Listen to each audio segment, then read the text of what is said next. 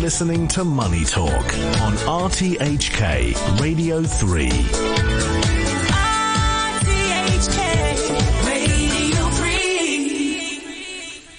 In the final part of the show, we get a view from Japan with William Pesek, Tokyo-based author and journalist. Good morning, William. Good morning. So I guess um, the most obvious place to start will be the kind of relaxation of yield controls in Japan um, with the B O J meeting on Friday. What's your take on that? Well, I mean, so far it seems a bit of a, a tempest in a teacup, if you will, right? I mean, when the news first broke, I think people felt the B O J was making a very significant pivot and a significant statement about at least beginning the process of stepping away from twenty-three years of quantitative easing. Um, but I think what you've seen since then, A, the, the yen is actually weaker right now than it was on, on Thursday and Friday. And yesterday, Monday, you saw the Bank of Japan stepping in and buying a significant amount of bonds, which was their way of saying not much has changed. So I think in some ways the, the B O J was trying to have its cake and eat it too. They wanted to say, look, we are making a tweak, but when ten-year bond yields rose above zero point six percent, they panicked a little bit and began intervening in the market. And so here we are a few days later, and not much has happened. However, I think, you know, it kind of raises more questions than answers, right? I mean, the question is, where will the B O J be in six months from now? And also, does the B O J think that the economy is not strong enough to withstand uh, tapering at this point? And so we just have to kind of wait and see. I mean, you've got inflation at four percent, um, and yet they're still trying to keep yields very, or interest rates very low. Um, do you feel that they probably missed an ideal opportunity to actually ease uh, or get rid of the controls a bit more? Um, and do you feel that they are probably being a bit too cautious, or and probably missed an opportunity here, right?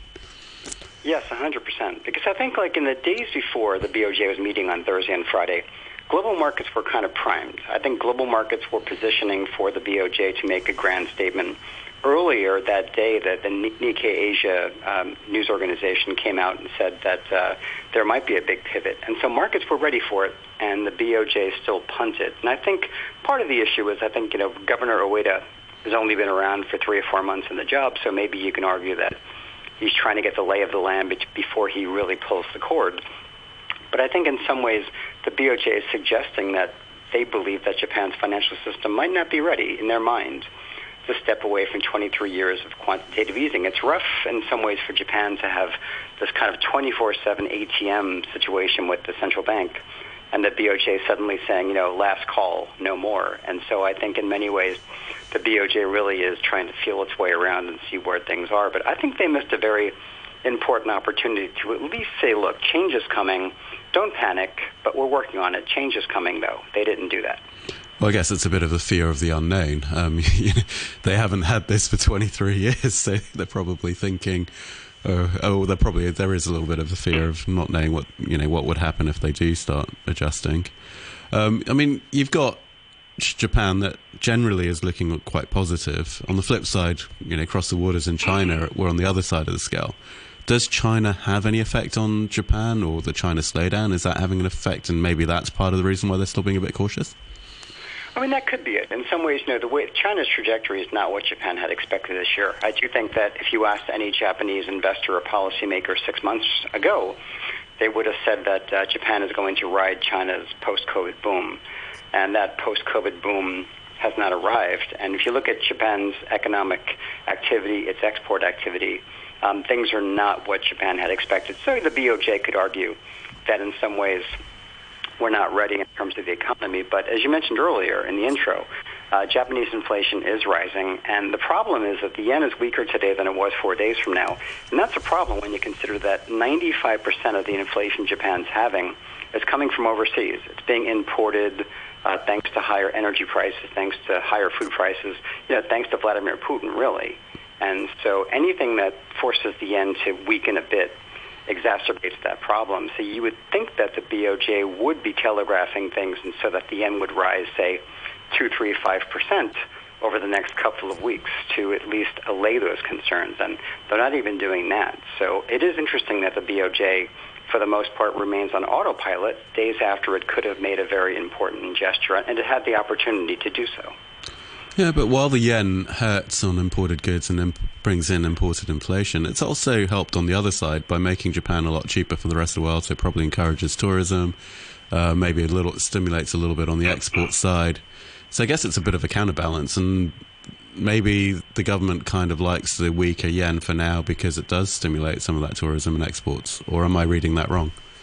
No, I mean, you're right. I mean, in many ways, uh, tourism is back. I was in Kyoto a few weeks ago, and wow, the world is uh, the world is coming Japan's way. I think, you know, Japan benefits from its reputation for being a, a safe, functional place with, uh, with with remarkable food and entertainment assets, and so Japan is suddenly suddenly uh, enjoying that. So the B O J probably does not want to uh, pull the carpet out from under that dynamic. And there's also the stock market. I think we shouldn't forget that the Nikkei recently has been rising to about thirty-year highs. And the last thing the Bank of Japan wants is to be blamed for killing Japan's best stock rally in decades, one that has Warren Buffett looking this way. And so, you know, it's a very complicated uh, scenario uh, for this new B O J governor. I don't think he expected a honeymoon when he took over as governor back in March, but I, I don't think he's doing himself any favors at the moment because, again, markets are ready for the B O J to step away, at least begin to step away from twenty-three years of Q E.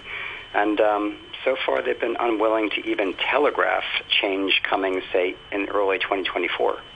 Yeah, I mean, I look at it and I think stepping away from Q E, you give the savers maybe some sort of interest on deposits. They're probably going to start spending that. So you could stimulate other parts of the economy as well.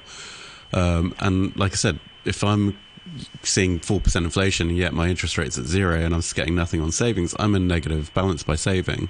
But at the same time, you do have a country that does save. So shouldn't you try and stimulate it in that way as well?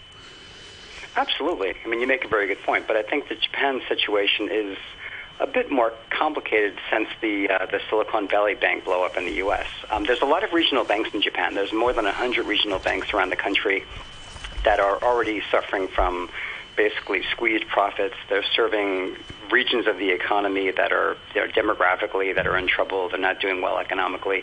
So these banks are kind of teetering along, and a lot of these banks, rather than loaning money, they just buy government bonds and manage those, and that's that's their business. And it sounds very Silicon Valley Bank-like. So I think part of the B O J's construction here is that if they pull the rug out from under the bond market, will we blow up a couple of um, you know regional banks, which becomes somewhat of a systemic question about Japan. So I really do think of the B O J right now as playing a very big game of Jenga, right? Any piece they pull out is going to create instability in other parts of the economy. And arguably, they're just filling their way around to figure out where those those problems are. But I think after, you mentioned, after twenty-three years of you know Q E, um, the political system, the financial system, they really don't want change. I mean, Prime Minister Kishida, his approval ratings are now back in the thirties. And so, you know, the last thing he wants is for the stock market to tank. The last thing he wants is for the B O J to be putting credit. I mean, rather I'm tension, sorry, William. I'm running out of time, so I've got to cut you. Oh, I'm, I'm really times. sorry. All right. I'm sorry to have cut you off there, but um, that no was worries. William Pesek um, with a view from Japan.